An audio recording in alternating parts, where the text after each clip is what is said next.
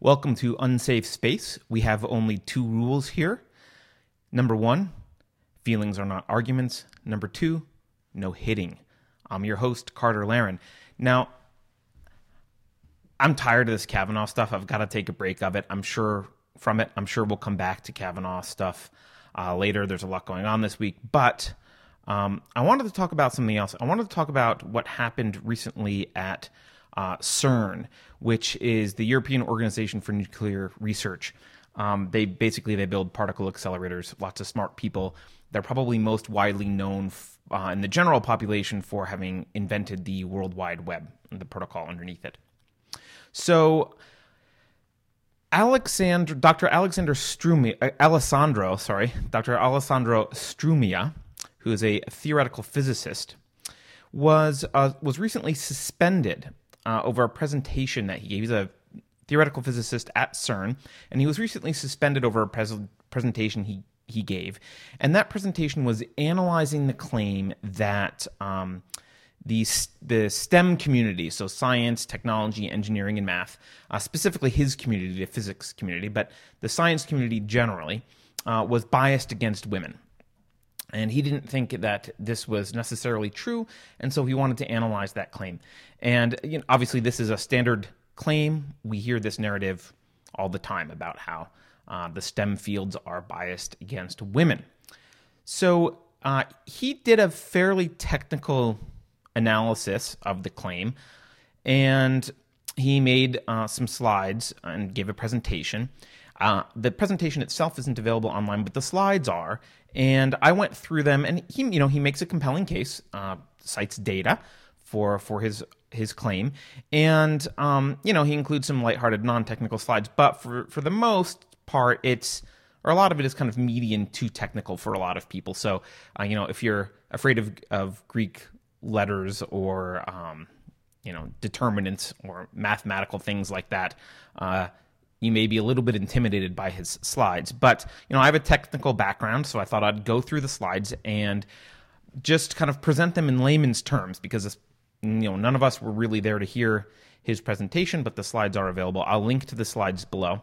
So I'll, I'm going to go through the slides and I'll present them in, in layman's terms as best I can. You can draw your own conclusions about what he was saying, whether he deserves to be suspended.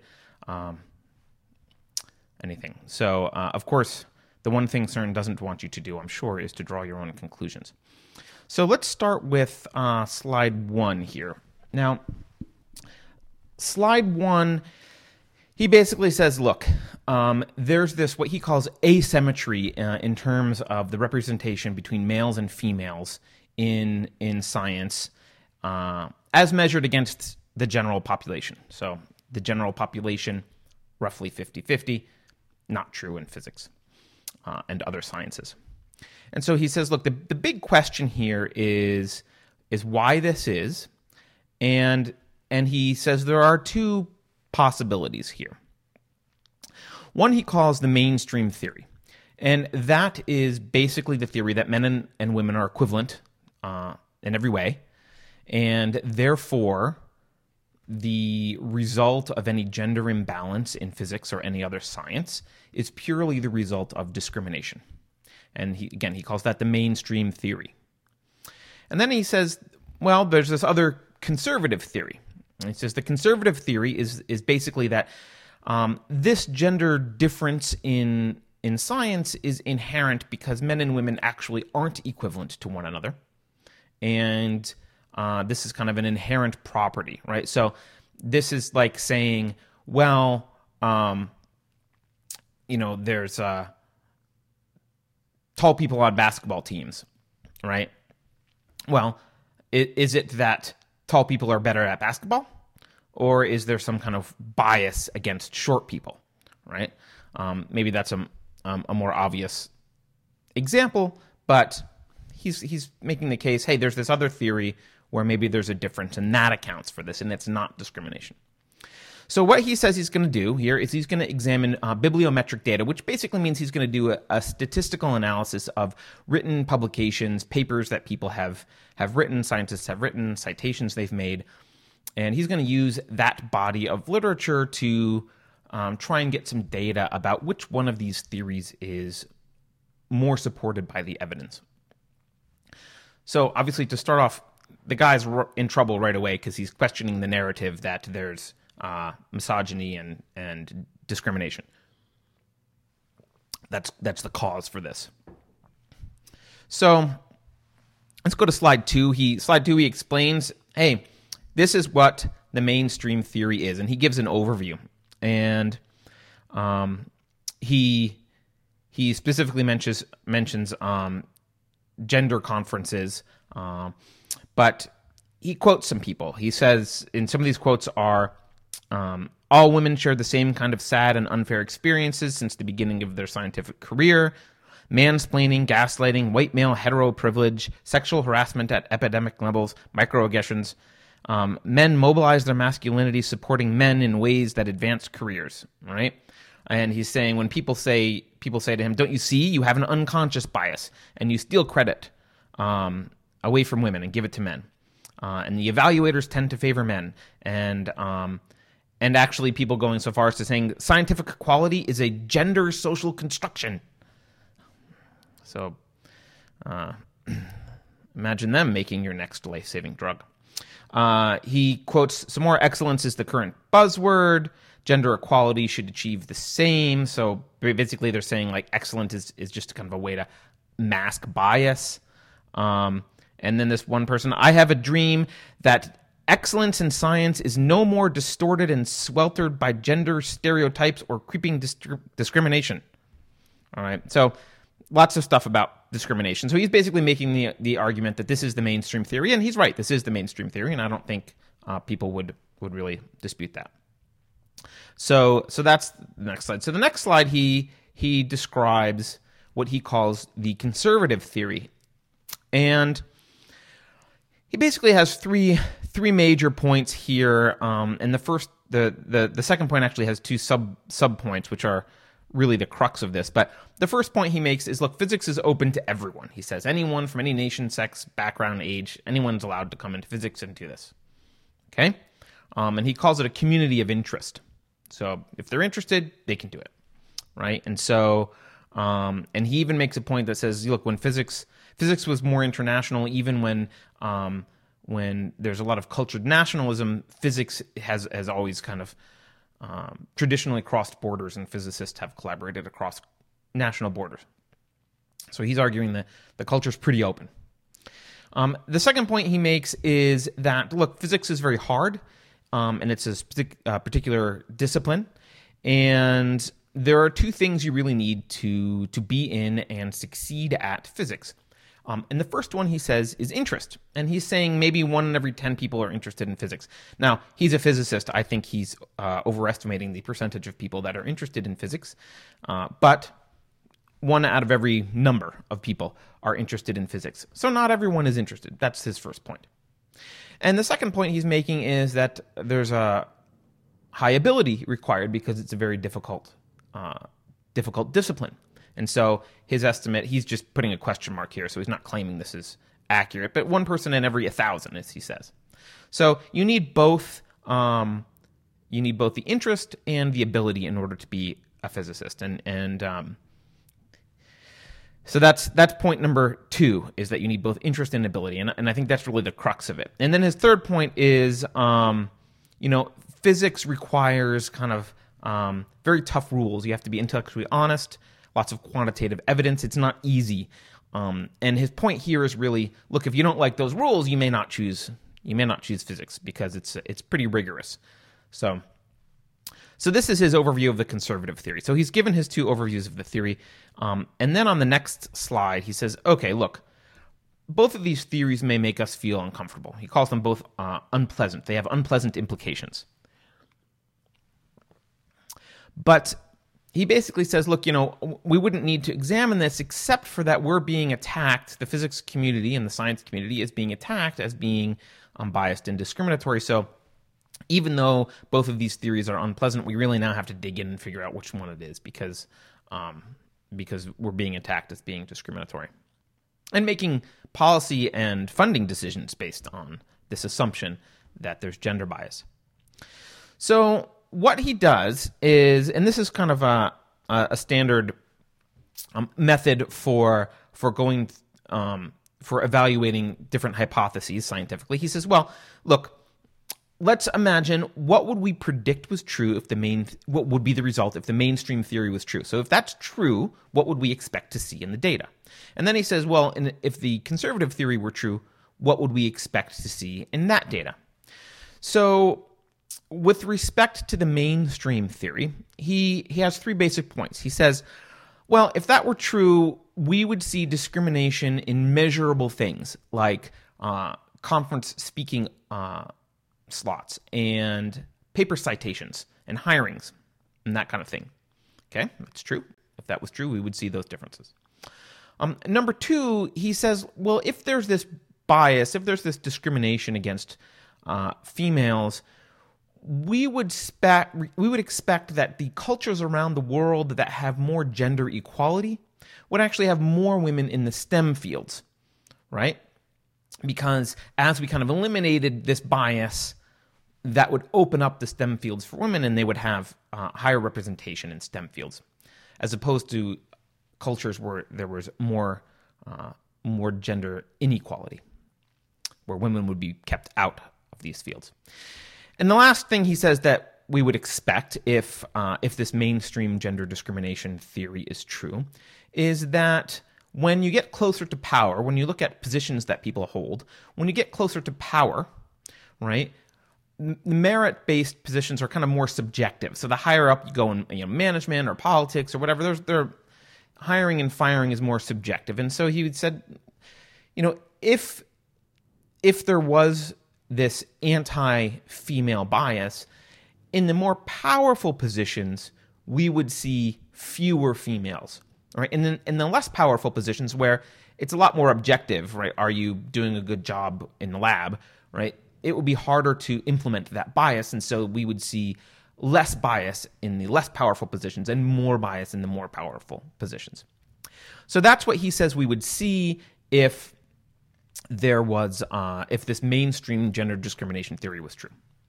And then he says, okay, well, what would we expect if the conservative theory is true? And remember, his conservative theory right now is uh, there's other reasons that aren't discrimination, right? Ability, interest, who knows what. There's other reasons. Well, he says would expect to see if this if that theory were true, would expect to see um, kind of this non-standard distribution of interest and ability. So would would expect that maybe men are more interested and or more naturally able to do physics as a whole, right?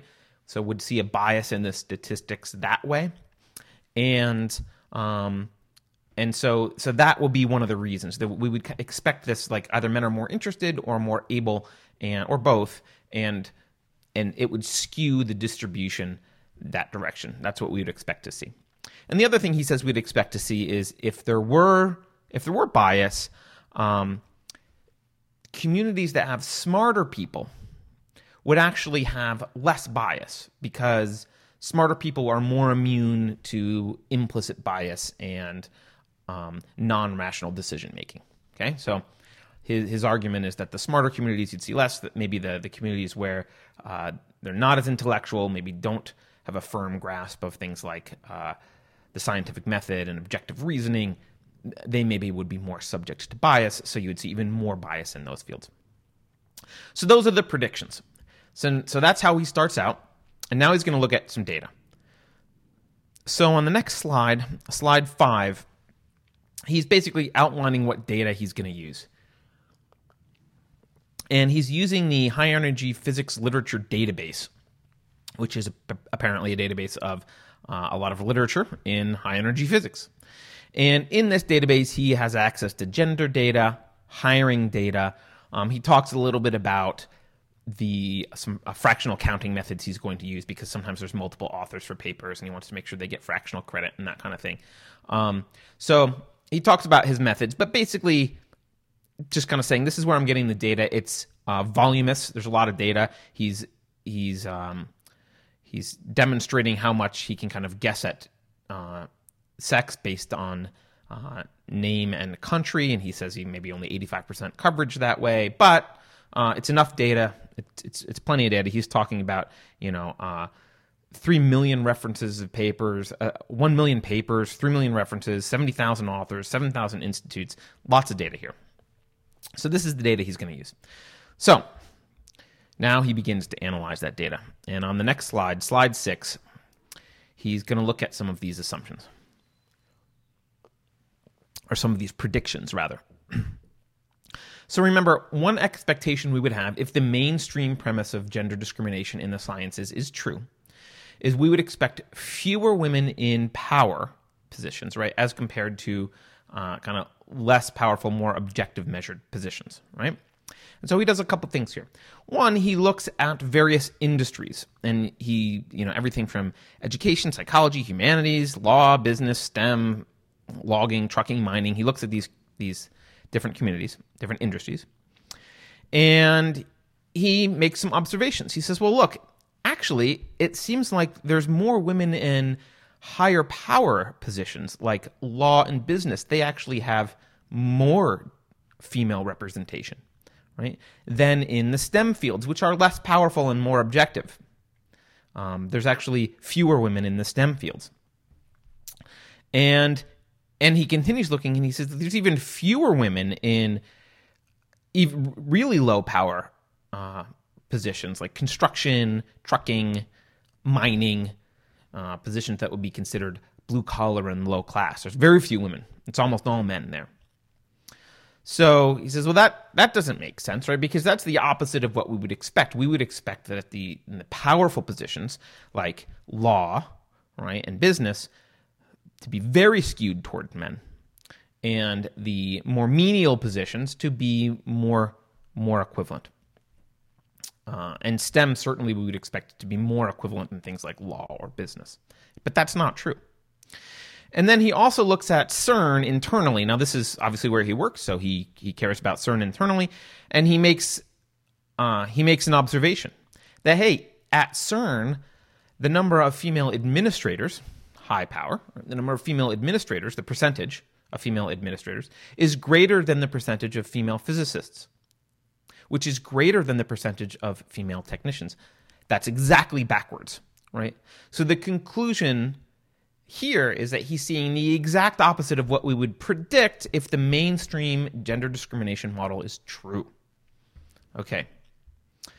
So then he goes on to slide seven. Now, another expectation that we would we would we would expect based on mainstream discrimination model is that we would think that communities that have more gender equality culturally uh, would have a higher percentage of women in STEM fields and fundamental theory. Fundamental theory is is I think his specialty. He's a uh, theoretical physicist, so he's saying we would expect higher percentage of women in those theories or in those uh, disciplines. But if you look at the chart, actually, um, the opposite is true in both of those cases. So, for example, there's a higher percentage of women in fundamental theory in Turkey than in Australia, even though Australia is much more culturally uh, gender uh, equal than than Turkey.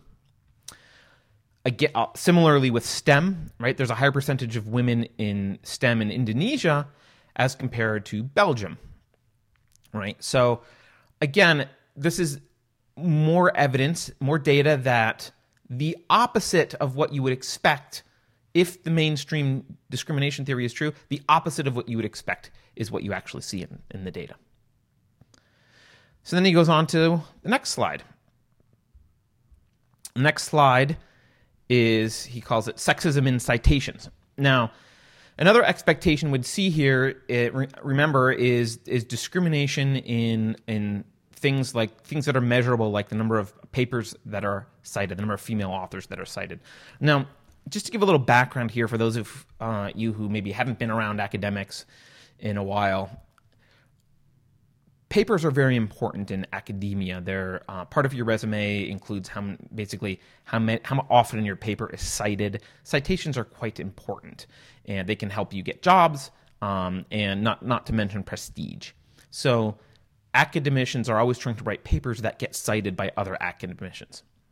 So if there's discrimination here, if if male authors are citing other male authors more than female authors disproportionately, right? If they're being biased against women, that's important because because it would mean that women therefore uh, would be suffering this kind of bias in their careers as they move forward because whenever they wrote a paper it will be harder to get cited. So he says, okay, well, how are we going to check this? And this slide is particularly complicated. You can ignore the math. I'll explain the, the gist of this to you. But basically, he says, look, papers with multiple authors are going to kind of complicate things for this analysis. So I'm only, only going to look at papers that have single authors. So there's one gender. We know who's authoring the paper, right? And I'm going to look at papers where there's single authors and they're citing, they have multiple citations. I'm going to look at the citations that cite single author papers, right? So there's not a lot of complexity about multi-author stuff. Okay, fine. So he simplifies his his analysis here a little bit. And basically, what he's doing is he's saying, okay, I'm going to count up the number of male written papers that reference uh, other male written papers, and the number of male written papers that reference female written papers, and vice versa, the number of female written papers that reference male written papers, and the number of female papers that reference other female written papers. And so, and he did this for a, a few different subfields, astrophysics and, uh, you know, uh, experimental nuclear physics and that kind of thing. And you know, he goes back actually into the 70s for this here. And what does he what does he see? So, what would you expect? You would expect if there's this citation bias, you'd expect that when women uh, write their papers. Now, remember, there's a disproportionate number of men and women in the field to begin with, so you have to normalize for that. So you would expect more male papers to be cited. So the way to measure this is when a woman, for example, writes a paper. Um, does she cite female authors more than when a man writes a paper, for example? Right? Are men and women treating men and women differently based on their gender? Right? So he does this analysis. He compares uh, all four men men sending men, men sending women, women sending men, women sending women. He compares all of them, right? And he looks at this and he finds that there is no gender preference in citations at any time, right? So, um, what what he notices that yes, men are cited more than than women in papers, but um, they're cited equally by men and women. So women also cite men more more uh, frequently in papers. And his conclusion here is: look, this is this is a merit based citation, not sexism. Right? And he did a double check here because he thought, well, let's see that this analysis would actually show if there was a bias in something. Right? And so what he did was he checked to see um, there's a theory that that authors like to cite authors from their own countries more, right? And so he um, ran this kind of similar analysis uh, based on checking for country bias, and he found that there are actually significant asymmetry, significant bias um, for referencing authors from your country. So the method works to discover bias with respect to country, but when you apply that method to look for bias with respect to gender, you don't find any. Okay, again, that goes against the mainstream gender bias narrative. So then on slide nine, he basically, this is just an, an example. He points out a, a misleading paper uh, on the subject, or at least it was cited in a misleading way. Uh, I guess he was at a conference. The speaker claimed that uh, sexism in citations has been demonstrated by this paper.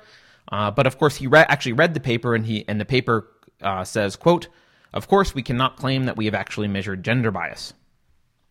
So um, again, it's uh, this is just him pointing out that people are um, misleading other people, even in citing specific papers and studies, just to fit the mainstream narrative. So then we get to slide 10. So we already looked at paper citations. Remember, we see, okay, there's not a bias there. What about speaking slots at conferences? Right? So main, the mainstream discrimination theory predicts that uh, we would see a measurable difference here, right? Men would be getting conference speaking slots more than women, disproportionately more. But he does this study and he looks at the positions uh, on the on the list for speaking engagements uh, relative to their paper citations, and what does it turn out? Well, uh, the number of citations correlates to whether or not you get a speaking slot, not your gender. And and you look at the graph for both male and female, it's the same trajectory. They both follow the same correlation, right? So again, this runs counter to the mainstream discrimination narrative. So then he moves on to slide 11. Now, this graph uh, may be a little bit confusing. So um, I won't get into too many of the details, but what you're seeing, if you're watching this, what you're seeing here is um, a graph of the number of times male authors are cited versus the number of times uh, female authors are cited. And th- this is a graph of distribution. So there's two kind of bell curve looking distributions here. Um, and obviously, some people are cited more than other people, and some people cited less than other people. So now he's already shown here that there's not citation discrimination. So the point of showing this graph is is not to, to argue about citation discrimination. It's to show that even though the averages here are similar, there's a there's a difference in the shape of these graphs, and we'll come back to this idea later when we talk about um, uh, when we talk about more broadly uh, abilities. but uh, if you see the distribution here, you'll notice that um, the distribution of female citations is much uh, much narrower. So this is what we would say is it has a uh, smaller variance, right? And it's much narrower and higher. So basically, it means there's more women right clumped around the middle. So fewer dumb women, fewer super smart women, more women clumped around the middle. And we're saying dumb and smart. This is really a paper citation. So few women with few citations, few women with lots of citations, lots of women with average citations, right around in the middle. Um, in the men, you see that there's fewer men at the um, at the average with the average number of citations, but um, if you look particularly at the uh, the high end tail, so this is way out to the right. Um, the high end tail of this graph is fatter. So I, I want to describe, I want to kind of explain what this what this really means. Um, and and this isn't a this isn't an evidence of discrimination. This is an explanation based on math of why you might see more male authors. Uh, sorry, more when you when you're looking at the population of only people with lots of citations, you're going to see a lot more males. And so um, what he's doing here is he's saying, okay, well, let's assume that we're going to look way out on this graph. Let's assume that we want um, people who are several standard deviations uh, away from the average. Because again, the average for men and women is about the same here, right? And so the way that you measure the width of a graph is you, or the bell curve distribution is you measure the variance. Uh, standard deviation is basically the square root of the variance. So you, you can measure this, how many standard deviations you are away from, from the middle. So um, if you're one standard deviation away from the middle on this graph, you have um, more citations than someone who's average. If you're two standard deviations away, you have even more. If you're three, you have even more. And it's a log scale, so it actually is going up kind of exponentially here as as this goes. So if you're just going to take a population, if you say, I'm going to look at just the small population of, for example, uh, Nobel laureates, and I'm going to look at only the top people. Well, because the the graph of men is more flat, right, and the tail is longer, right, even though the averages are the same, the tail is longer. Way out at five, six standard deviations, you will find a much higher percentage of men than women. And that's the point of, of this slide, I think, is what he's trying to make. And another way to, to, to quickly describe this is imagine you had one population that went to school and they got B's all the time. This is the B's population, right? And you had another population that only got A's or C's, right? If you looked at the averages, they would be identical. But if you said, I want to get the top 10 students, they'd probably be all in population number two, right? So would the bottom 10 students. They would all be in population two as well. So anyway, that's the point of this this slide. He's kind of talking about that. Now, on slide 12, let's get back to remember we're measuring, we're trying to look for measurable differences. And remember, if the mainstream mainstream uh, discrimination theory is true, then then we would expect to see measurable differences in paper citations, which we've talked about, conference slots, speaking slots, which we've talked about, and hiring. So let's look at hiring. We've looked at the other two already. Now, as I explained before, citations are a part of the resume, your resume, if you're an uh, academic. And so when you look at hiring data, if the mainstream theory is correct, we would expect that women uh, had a higher bar to get jobs, right? So we would expect that they had to have, be cited more and do an even better job just to get hired because bi- there's bias against them. That's what we would expect. But if you look at the graphs and you look at the data, it turns out that almost uniformly, uh, women are hired with way fewer citations than men, which means the opposite is true. The exact opposite is what, of, of what we'd expect is true. Women seem to be hired with fewer citations, right? Weaker resumes, so to speak, right? So this actually suggests a bias towards hiring women, not against hiring women. So that's the point of this slide. So then he goes on to slide 13. And he says, okay, well, let's look at this in, in subdisciplines. Let's look at hiring another way. Let's look at um, kind of uh, how how academically old um, or career wise old these people are when they're hired. In other words, like how many years you've been out of school, right? How much work you've done, right? And he looks again and he says, okay, well, if you compare men and women, uh, and he does it in, in different categories here, um, what we see is that actually women are hired on the order of a year before men. So if you look at a, a man and a woman with the same CV, right? The same number of citations, kind of equivalent, what he's calling uh, similar bibliometrics, right? Similar number of citations and amount of work and kind of similar resumes. Think of it that way, right? And if you look at a man and a woman with similar resumes, the woman is hired about a year before the man. That certainly doesn't look like discrimination against women. In fact, it looks like the opposite. Okay, so then he goes on to slide 14. Now, again, remember um, we're gonna we're gonna look at the number of citations, but now he's gonna break it down uh, by country, and he's gonna see how many citations men women needed versus women needed in order to get jobs, and he breaks this down by country. And if you're watching the video here, you'll see that on the right hand column, every single country, with the exception of China, um, requires that men have way more citations than women, right? In the US, for example, men have to have, on average, twice as many citations as women in order to get a job. Um, in Sweden, they have to have eight times as many in order to get a job.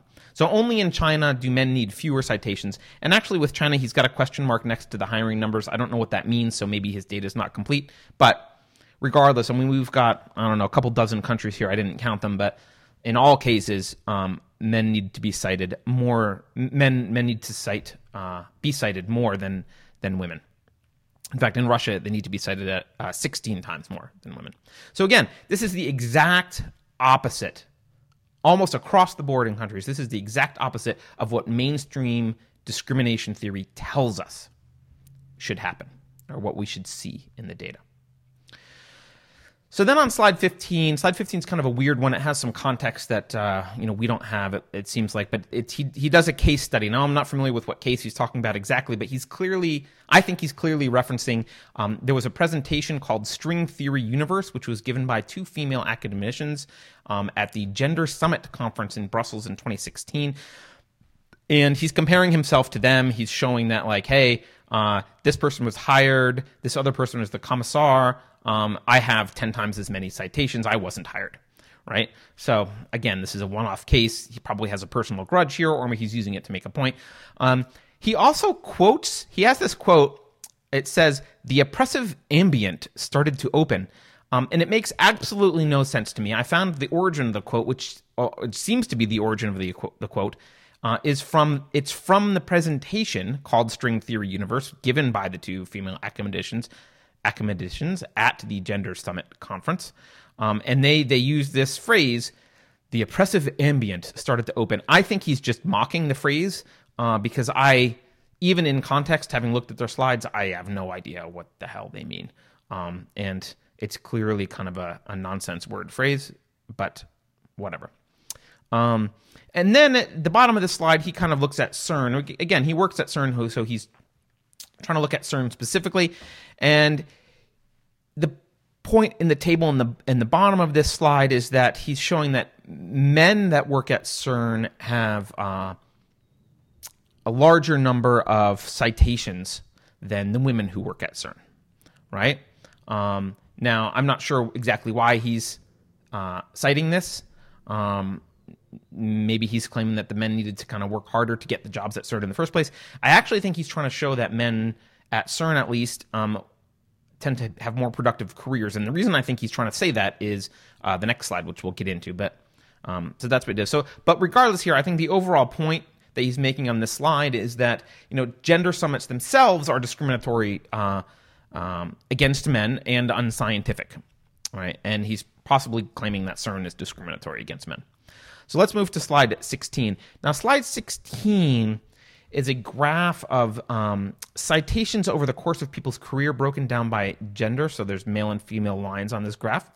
And what this graph shows is that at the beginning of their careers, um, men and women are cited with similar regularity, right?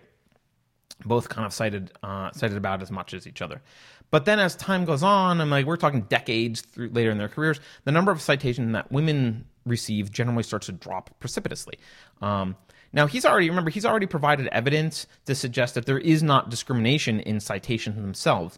So I'm not exactly what sure his point is here. Maybe he's making the point that women write fewer papers.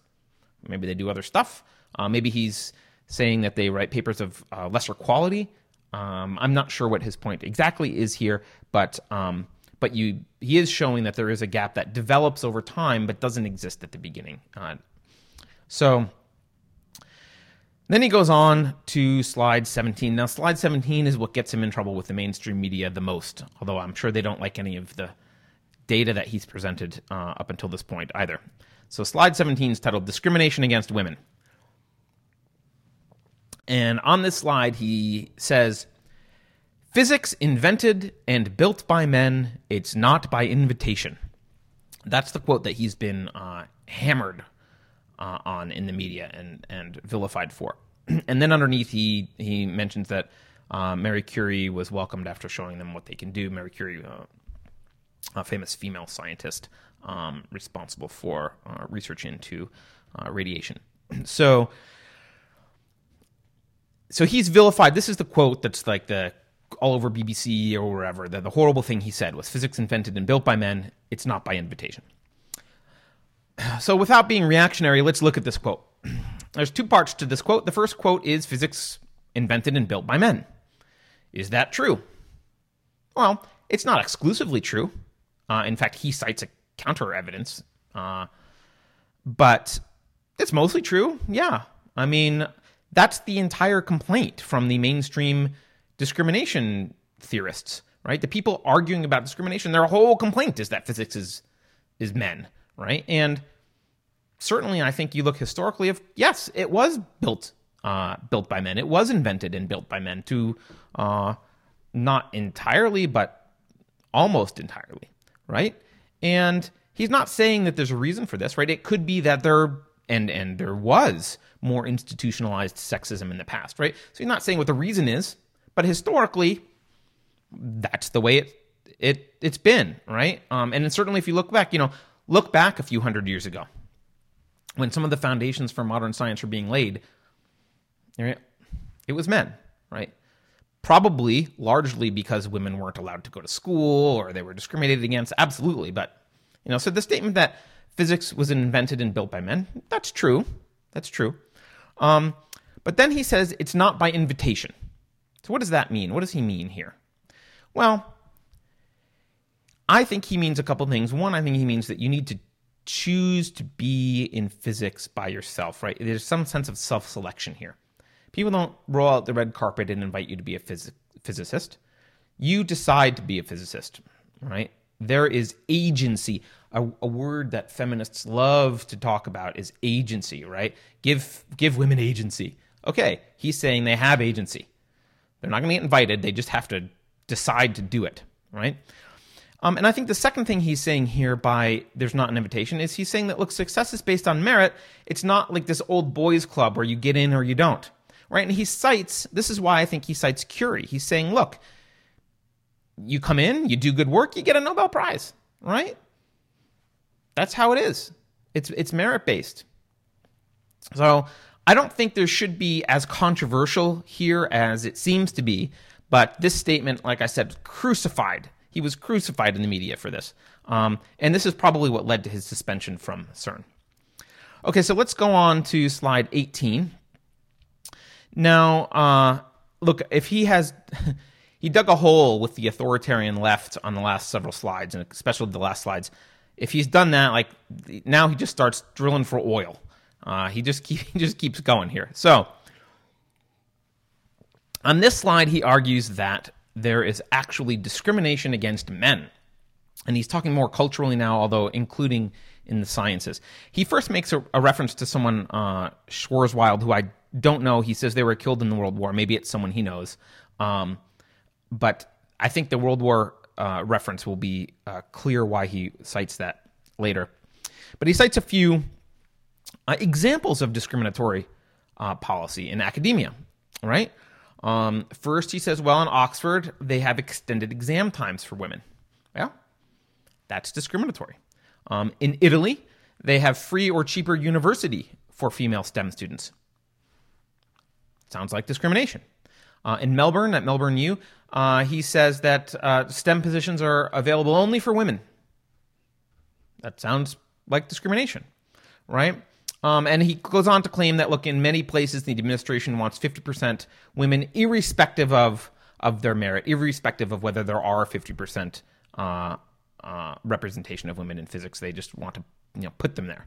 Um, and he's quote I don't know where this quote comes from, but he's got a quote that says two to one faculty preference for women on STEM tenure track, right?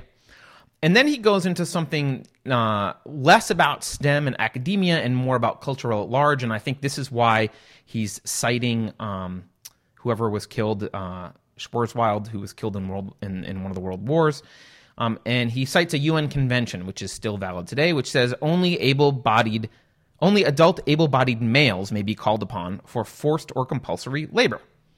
Okay, and then he also uh, says the Istanbul Convention, Article 4, says discriminations against men shall not be considered discrimination. So he's citing a, a broader cultural uh, example of discrimination, two of them. Yeah, right. And then he goes he goes on to say that the European Research Council has declared that they will give it's their specific policy objective to achieve uh, forty percent gender quotas, right? And so again, he's he's arguing that this is discriminatory, and you know what he's saying is, look, in theory, let's say that there's ten percent of the the people in physics are women, right? And let's say that in the upper echelons of women it, it, of, of, physics, it might even be more rare, but let's say it's still 10%. Well, that 40% of funds is going to go to 10%. It's, it's, unfair, is his point. Um, and I think that is true if you're any kind of an individualist and not a collectivist. So, so that's his, his argument there. Then he, on slide 19, he basically has a picture of uh, an empty assembly room, and it says, first workshop on construction and gender equality. Um, and his his his point is that look, there's quotas only in the best jobs, right? We don't take the worst jobs in society and make sure that there's an equal representation of women. We only look at the best jobs and make sure there's equal representation in women uh, of, of women. And he's claiming that that's uh, discriminatory, uh, and it is. And he makes a point that says, you know, men take the worst jobs, and the and 90 95 percent of workplace deaths are are are male deaths. So he's saying, hey, there's there's something unequal here, right? We're we're very worried about whether women have good jobs, but we're not really worried about uh, whether they have bad jobs, and when men get all the bad jobs. Uh, so then he goes on to slide 20 is his conclusion. He basically says, give the conservative theory a try. Maybe this mainstream theory isn't all it's cracked up to be. Now, again, just a reminder: the mainstream theory is that there's it's gender discrimination is what's re, uh, is what's responsible for um, there being a disproportionately large number of males in, in STEM fields like physics. And the conservative theory is that these gender representation differences are not due to discrimination, but they're inherent because men and women aren't actually equivalent to one another. So it's it's not actually um, discrimination here. So he's saying, hey, he's given a lot of evidence to suggest uh, that's a counter fact, counter evidence, right? Evidence that counters the narrative of uh, the mainstream discrimination. He's saying, well, that one doesn't seem to be working. Let's take a look at the conservative theory here. How does that fit the facts, right? Because the mainstream theory doesn't fit the facts. So he goes to slide 21. now, on slide 21, he supports some, he, you know, cites some supporting evidence for why he thinks the conservative theory might be a better explanation. Now, remember the two main, um, what I was, was calling kind of the crux of that theory were that there were two things that could be contributing to, to the gender imbalance. One is interest, right? And the other is aptitude. So on this slide, he starts citing evidence that there are, is a difference, inherent difference uh, in interest between men and women and women. So he cites some observations here uh, that men prefer working with things and women with people. Now this has been studied. Um, there's there's studies on this. It's pretty extensive. If you have children, uh, you already know this. Um, men tend to be more interested in engineering, science, and math, right? Um, and in fact, this is corroborated not just by that study, um, but again, if we go to the, the societies where there's more gender equality, women tend to not be going into STEM fields. Um, and you know, there is an argument here that this this is a social um, that this is a, a, social conditioning, right? That your your little boy only likes trucks better than people because you gave him a truck and not a doll, right? Um, but that uh, has has been demonstrated to be not true because these differences are actually observed in babies before there's any socialization, and they're even in, observed in monkeys, right? So there's like biological evidence that that there's a that there's a difference here. And frankly, from an evolutionary perspective, of course there's a difference in the brains between men and women. They have different evolutionarily, they had different roles. It doesn't mean every woman is a certain way or every man is a certain way, but statistically you would expect a difference. Right? The brain is the most expensive organ uh, from a calorie perspective, if there were no evolutionary pressures on brain differentiation, it would just make no sense, right? Um, so you'd expect this. This isn't surprising. So he says, hey, look, it may be that women aren't as interested in this, right? Um, maybe we should assume that women know what they want and don't need to be forced into STEM fields. Um, and he says, you know, maybe there's an explanation for this.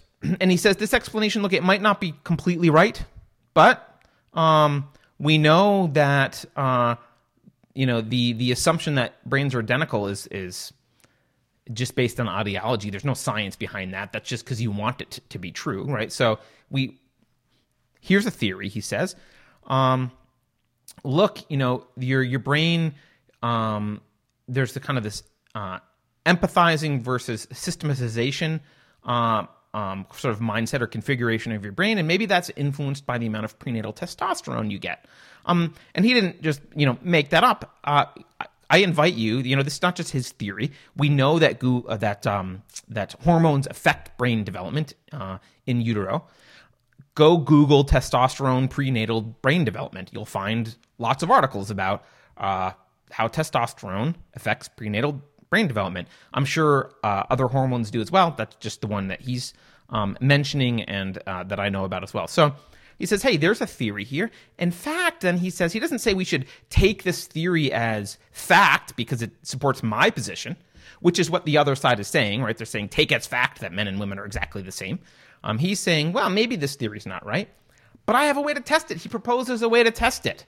What a scientist, right? He says, oh, well, here's a way we could measure, we could take um, female physicists and measure uh, secondary traits in their brains, like what he calls the the 2D to 4D digit ratio, right? But he's he's talking about like um, geospatial reasoning and and actually also um, um, the the the propensity to like you know ob- again objects over people. Right? It's this uh, empathizing versus systematization of the brain maybe if you, you know, he's proposing, look, maybe if we examine the female physicists, it will turn out that their brain configurations are actually more similar to other male physicists. And if we take um, females who are in maybe uh, humanities or people oriented fields, maybe their brains will look more like the men who are also in those fields. It's a way to test it. Great idea. I don't know if anyone's done it. Probably no one will because no one wants to talk about this, but he proposes a way to test it. So if anyone was serious about uh, actually discrediting him, they would go ahead and test. So the next slide, uh, you know, at this point, he's made the case that men and women have different interests, and he drives this point home with a kind of a funny cartoon uh, about gender imbalance in the STEM fields. If you're on video, you can just look at the cartoon, but For those of you who are only listening, I'll quickly explain it. There's uh, three women um, standing in front of a couple booths, maybe at a, at a job fair or something like that. And one of the booths says STEM fields, sign up. And the other booth says gender studies, sign up. And uh, and both of the people occupying the booths are looking over at the women, hoping that they come over and sign up for their respective uh, fields. And in the next frame, all the women go and sign up for the gender studies at the gender studies booth, and the STEM guy's kind of scratching his head, wondering why they didn't come over. Um, and then in the last frame, the three women who had uh, signed up at the gender studies booth are now all holding signs. Uh, one says, More women in STEM, science is sexist, STEM is boys club. Uh, and they're protesting. And of course, the the guy in the STEM fields booth is shrugging his hands, shrugging his shoulders, like, I don't know, what can you do? Right? Um, now it's a funny cartoon, but he's it's a real it's a real point. Um, you know, there are a lot of people protesting women in STEM who aren't who are women who aren't in STEM. So the idea that we need to force, you know, I have a daughter. The idea that I need to force her into STEM to uh, just to make some, you know, gender studies professor happy about the ratio is ridiculous. She has agency. If she wants to do math, she'll do math.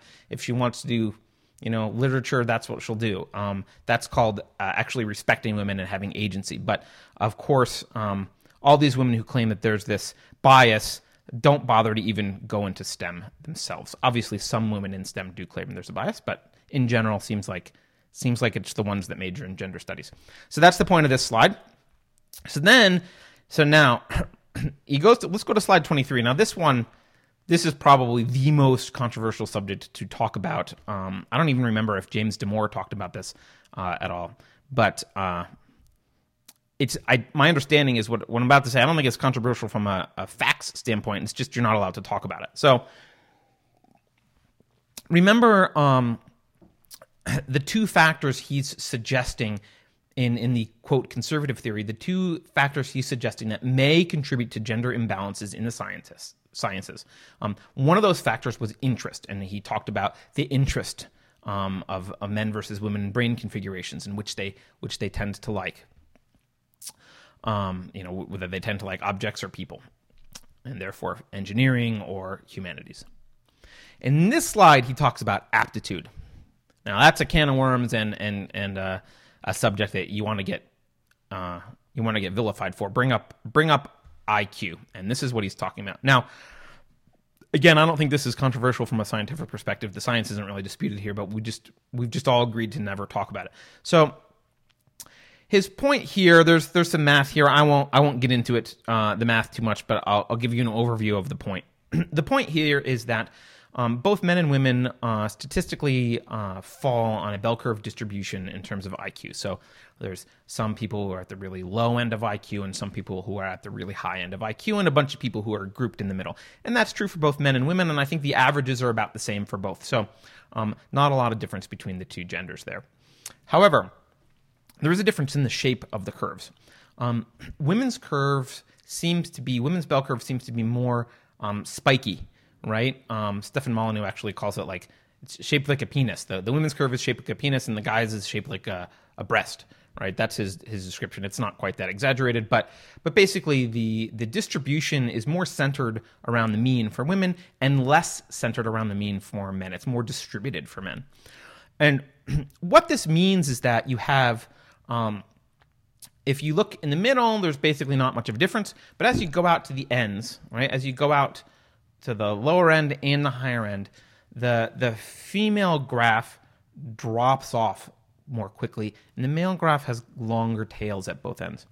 And what that means is that there are more men who are uh, dumber on the dumber end. So if you're going to look at uh, people with really low IQ, um, really really struggling functionally, they tend to be men, right? Because there are more men represented because the bell curve is flatter for men. There's more men represented at that end.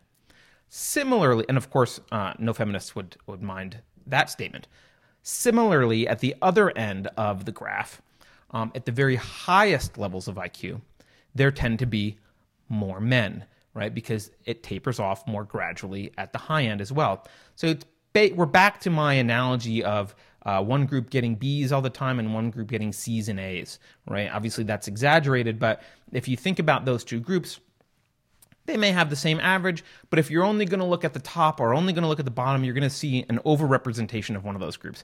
And that's his argument here, right? He's saying, look, uh, if we're looking at on the top ends of physics, or physics already is selective, and then you know the highest ends, the most uh, prominent physicists, the, the Nobel laureates, they're going to be disproportionately male simply because of how the math works out here uh, from a statistics standpoint. Now, just to be just to be really clear on this, um, this is statistics, and a lot of people have trouble telling the difference between statistics and individual um, claims, right? These statistics tell you no information about a particular individual. You can't see a guy and know he's smarter than some woman, right? Or dumber than some woman. It doesn't mean that some woman can't be the smartest person on the planet or the dumbest person on the planet. It just means, on average, statistically, if you're looking at groups of people, these are the trends you're going to start to see. So you can't judge any individuals based on this, but um, if you're looking at statistics, which the, the people worried about gender discrimination are, they're looking at statistics, they're looking at distributions, then you have to take this into account. So he says, look, this fits well, right? And it might explain this phenomenon of gender differences. But, and this is what he says, but, and then he goes to the next slide and he shows slide 24 he excites he cites examples of basically people getting fired for saying this and talking about it as i said it's it's not something that we're we're supposed to talk about um, now he says that uh, larry summers was fired from harvard for saying this i'm actually not sure that's true he was certainly vilified in the press for saying this uh, there's a rumor that he was fired for some other stuff but it doesn't matter um, plenty, plenty of people were um, fired or had their careers ruined or certainly harassed um, in the mainstream media. Uh, James Damore he cites as someone fired fired by Google um, for for talking about this kind of stuff. So, um, so he's saying, look, this fits the theory, but we can't talk about it um, because uh, we'll get fired. And he also he also makes a weird claim that CERN was CERN was attacked as being homophobic in the media, homophobic in the media in 2016. He says for nothing. Um, but uh, I think there actually was a researcher that was uh, defacing posters of LGBTQ uh, meetings. So, anyway, that aside, he's talking about this general. The guy's clearly conservative, right? So he's, but he's talking about this general um, problem that you can't talk about these things, and you can't even talk about them to the point where someone can like have a rational discussion and disprove you. I would love for this to be wrong. Maybe it's wrong, but we can't even talk about it because we're not allowed to bring it up and have anyone even uh, have a, a, sane discussion about it. You just get vilified for being a, a, misogynist and you get fired from Google. So he says, look, why? Who's behind this? Why are we getting fired? Why, why can't we talk about this? And he offers his theory. So on slide 25, he says, well, his theory is that it's cultural Marxism, and he basically blames uh, politicians, and he says they're they're promoting victimocracy, and their goal is to ideologically indoctrinate people um, and science is kind of standing in their way, and that's that's the reason. Now, I think he's wrong on this. Uh, I don't think the reason is politics. Um, politics is downstream from culture, but culture is downstream from philosophy. Um, if you're interested in what I think are more uh, is a more accurate, uh, rigorous uh, examination of the roots behind this kind of uh, this kind of culture, uh, I would invite you to read um, "Explaining Postmodernism" by Stephen Hicks. Uh, I'll put an, a link to the book on Amazon in, in the show notes. It's a great book. He does an excellent job uh, of explaining um, how we kind of got to where we are today culturally and really pulling the curtain back on what's going on and has been going on in academia uh, in the humanities for quite some time. So, anyway, at the end of this slide, um, at the end of this slide, uh, Strumia um, says, look, you know, he kind of almost jokes. I, I said a thought crime, according to the Minister of Truth and the PC Thought Police. So he's kind of like, hey, I committed a thought crime, ha ha ha. And and then um, and then he goes to the last slide, which is conclusions. And his his conclusion is obviously, look, the data is not consistent with this this mainstream model of discrimination. It, it just isn't consistent, right? Instead, the data is consistent with the more conservative model, right? And his conclusion is that physics is not discriminatory against women. Um, but then he says, well, you know, but truth doesn't matter because uh, there's a political battle here, and I don't know who's going to win. And then, you know, he ends with what I think is probably the most tragic remark in this entire presentation, um, which he says, P.S. Many people told me, don't speak, it's dangerous, right? So they're saying, don't speak about this, it's dangerous. Um, and then he, he kind of jokes and he says, well, as a student, I wrote that uh, weak scale supersymmetry is not right. It's a physics joke. Uh, I wrote that weak scale supersymmetry is not right, and I survived, right? So he's kind of joking, like, ah, you know, I've said things that are controversial before. I'll be fine, right? He thought he would survive. Uh, and clearly, um, he didn't survive completely. He may, we don't know, maybe he'll get fired, but he's at least suspended now for bringing this up. So I hope that was helpful. Uh, I know it was a little bit long, but I think uh, I think he did an excellent job on. You know, the English isn't great, and and uh, it's hard to follow the slides uh, if you didn't hear uh, the presentation, which I, I didn't. I'm just uh, guessing as I'm reading these slides, but I, I, did think it was something. You know, it's a, it's a great argument, great great set of slides, and so I wanted to wanted to walk you through it, and I hope you guys found it helpful, men and women both. Um, it's it's a real problem, and it's we're going to continue to fire people like uh, like James Damore and uh, and people like Alessandro Strumia if we don't if we don't do something to change the culture and and really have the guts to talk about difficult subjects. And this, you know, it is a difficult subject. So anyway, thank you for watching. Um, please follow on Twitter. We're Unsafe Show on Twitter please go ahead and like, subscribe, share, anything you can do to help out. The show is just starting, so any kind of sharing, um, subscriptions, uh, I'd love it. Really appreciate it. You can go to unsafeshow.com slash subscribe. There's a bunch of ways to consume the show, including podcasts, YouTube, that kind of thing. Um, you can also support the show. You can go to patreon.com slash unsafe space or you can just uh, go to the URL I mentioned, unsafeshow.com, and you can support us with cryptocurrency. Uh, but really, please just like, follow, share. That's the best thing you can do for us right now. So thanks so much, and I will talk to you again. Unfortunately, we're probably going to have to talk about Brett Kavanaugh again this week. So take care, everyone.